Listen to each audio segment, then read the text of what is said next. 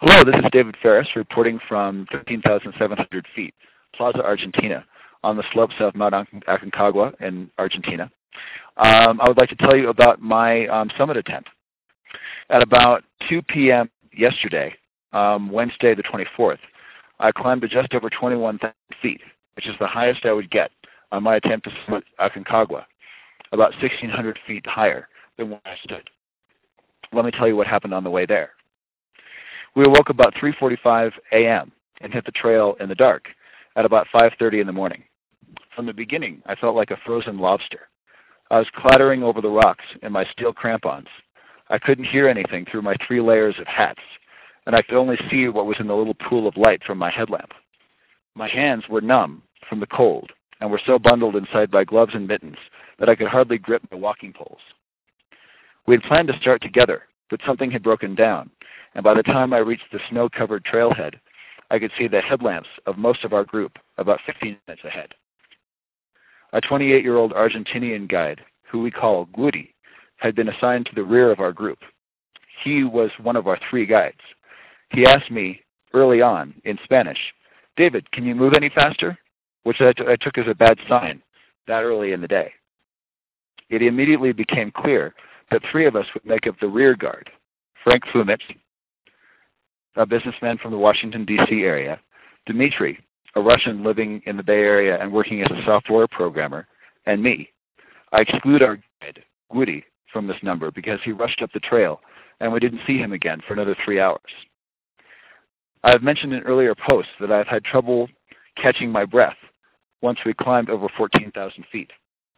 Of course, everyone has trouble breathing at this altitude. That's what makes mountaineering so hard. But I haven't adapted the way my teammates have. These lungs that have served me so well at sea level and that have performed admirably on my other climbs to high altitude failed me on this trip. I trained hard by running stairs, lifting weights, and going on long weekend hikes with a heavy backpack. I have good climbing experience, and I'm also the youngest member of our expedition. But this time, on this expedition, I found myself moving slowly and gasping for breath as my teammates passed on by. Summit day was no exception. As the light slowly filled the sky and the surrounding Andean peaks revealed themselves, Frank was having a tough time and wanted to turn back. I talked him into continuing, but I was having difficulties too. The only way I could move forward in the face of so many hours yet to go was to count off a hundred steps at a time. One hundred, then another hundred, then another hundred. I climbed this way until about 9.30 a.m., when we reached a group of rocks called Piedras Negras at about 20,200 feet. There, we again encountered our guide, Woody, who offered no real words of encouragement, just an ultimatum that if we didn't get to Refugio Independencia, the next landmark, by 11 a.m., we would have to turn around. The next section of climbing was one of the hardest things I've ever done. It took three breaths for every step, and still I felt the energy draining from me. This time it was Frank who provided the necessary encouragement for me to continue. I staggered up the trail to Refugio Independencia being passed by every other climber as we went, regardless of age or gender. One of those included Dmitri, who had more pep than Frank or I. The two of us reached Refugio Independencia at about 20,500 feet, about 10:45 in the morning. There, once again, we met our guide Guri, who gave us another ultimatum. If we didn't reach the Canaleta, a rock formation at 21,500 feet, by 3 p.m., then we would not be allowed to continue and would have to wait for the rest of our party to descend from the summit and go down from there. There's something odd about our situation with our guide, Guri. A guide's job is usually to stay with you, providing encouragement and support. Guri was like an impatient dog, zooming up the trail ahead of us and waiting only long enough to deliver the next batch of bad news. Frank and I pressed on. At about 21,000 feet, I was walking at a snail's pace, taking three steps per breath, even on a gentle slope, and so starved for oxygen that I was falling asleep on my feet. It was then that Frank decided to go ahead of me. I can't blame him. The only chance he had of making the summit was to go up as quickly as possible. So Frank went ahead with Woody, and I was all alone, without any company or any guidance about what to do. I was exhausted and couldn't think straight.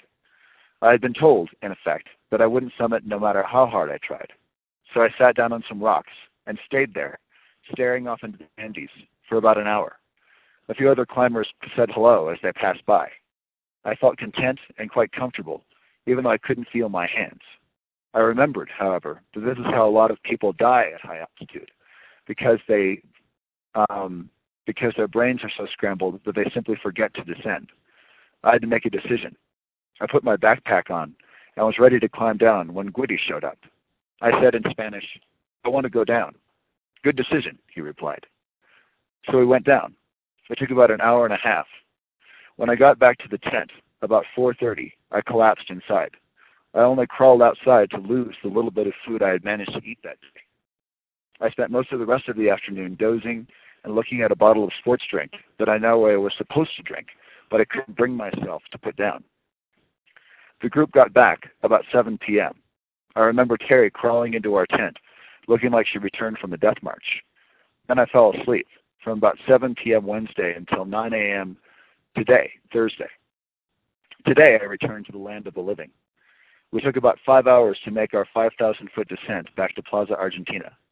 I talked to you from our blue mess tent, which is half the size half the size it was when I last saw it.